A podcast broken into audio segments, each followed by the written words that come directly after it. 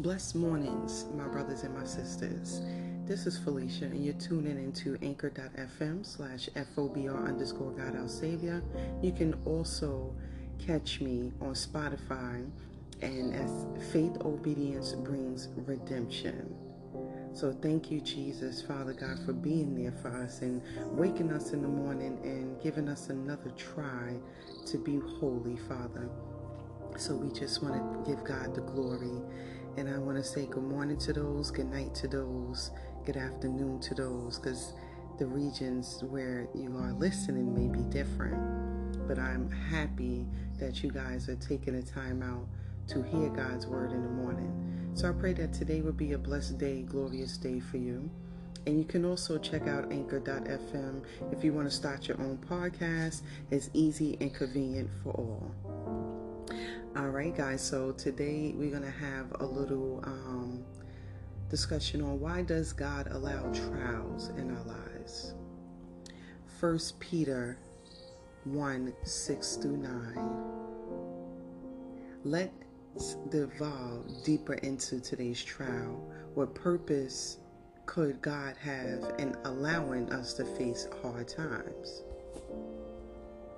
Now, we all go through hard times. Sometimes we don't know how to, well, most of the times, we don't even know how to deal with it.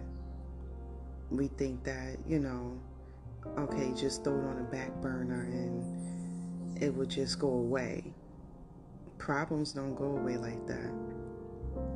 They only go away when you call upon God and ask Him to see you through. So First Peter... we are going to read is chapter one, six through nine. And it says, "In all this you are greatly rejoice, though now for a little while you may have had to suffer grief in all kinds of trials." So that right there is saying that rejoice because God's going to see you through the trials and tribulations. It's always going to come. Victory is always going to come after the storm. Chapter, excuse me, verse seven says, "These have come so that the proven genuineness of your faith of greater worth than gold, which perishes even though refined by fire, may result in praise, glory, and honor when Jesus Christ is revealed. Though you have not seen him, you love him. And even though you do not see him now, you believe in him and are filled with an inexpressible and glorious joy. For you are receiving the end result of your faith, the salvation of your souls." So first things first, God allows trials to test our faith. However, we he doesn't do with the expectation that we will fail. Rather, he wants us to learn greater dependence on him. Unproven, untried faith can't grow without a challenge. If it has not been tested, how do we know what we can endure in life? God never puts too much on us that we can't bear. So we have to go through things in life. Life is, we live in a trying world. I mean, it's been like this since the time has begun because of sin. There's always going to be obstacles that we're going to go through, but you have to have faith in God. He have to test your faith. He have to allow certain things to happen. Yes, we don't go through thefts and everything in our life, but you have to go through these trials and tribulations in order for you to believe that God is the one and only, and he's in control. And be steadfast, have perseverance, because again, there's always blessings at the end of your steadfastness, your, your, your, your stability. He uses trials to display his sustaining power. Everyone faces painful periods in their life. By drawing on God's strength during these times, we can live out a powerful testimony in front of those who do not know Christ. you know, I've been battling uh, hyperactive thyroidism.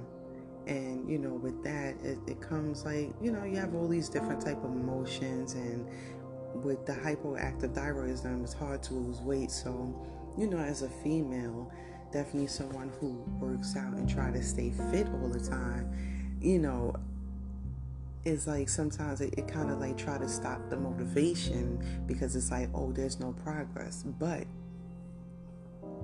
praying to God, our Father, He healed me before. I went through another trial and tribulation, and great news is that He heals me again. I don't have to be on medication again.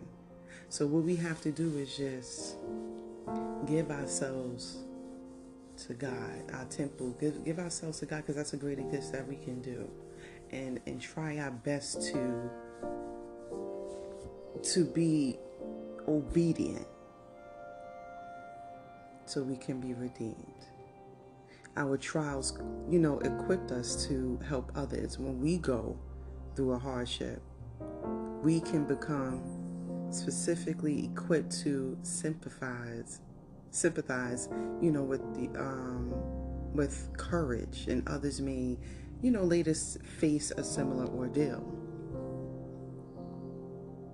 You know, this principle was an important part of the Apostle Paul ministry, which was Second Corinthians one, four through eight. And what we're going to do is we're going to read Second Corinthians one, four through eight. And that says, who confronts us in all our troubles, so that we can confront those in any trouble with the comfort we ourselves receive from God. For just as we share abundantly in the sufferings of Christ, so also our comfort abounds through Christ. If we are distressed, it is for your comfort and salvation.